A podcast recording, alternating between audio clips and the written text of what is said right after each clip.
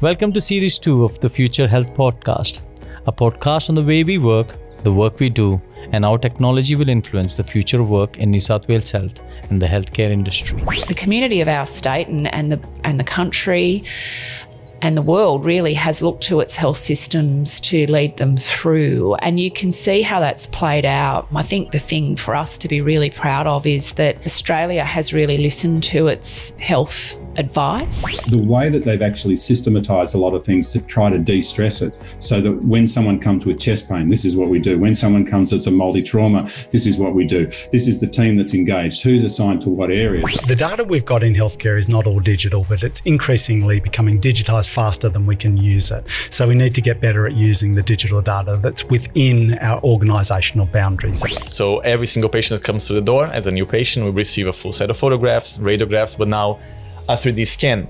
And from this 3D scan, we can produce a number of appliances. We're going from one crisis or one emergency to the next, and we haven't had a break. We haven't been able to reset. We haven't been able to get over what's already happened to us.